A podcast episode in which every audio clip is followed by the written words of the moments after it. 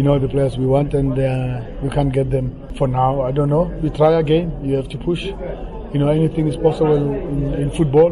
You know, that's that's the way it is. But um, totally different back at home.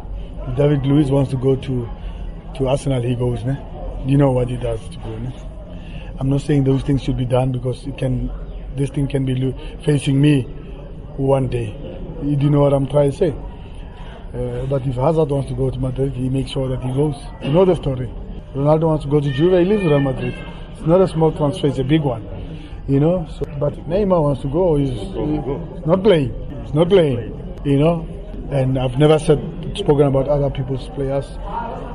I, I, I avoided that space. Football is football. If you ask me, does uh, Serena wants to go? He doesn't want to go. If you ask me, Tembas he doesn't want to go. He doesn't want to go. Okay, it is a fact. They don't want to sell.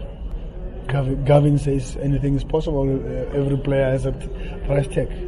He thinks different. You know what I'm trying to say? We we are used to losing important players.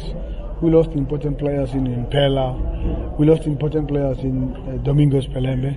We lost important players in Cheeseboy, good players. We lost Teko at his prime.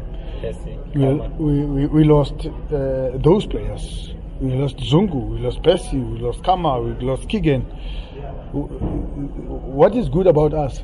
We keep going whilst they're not there.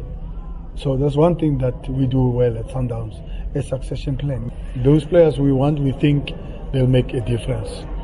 We don't want players because we want to sign players. We've got enough. Look at the people training there outside. It's enough.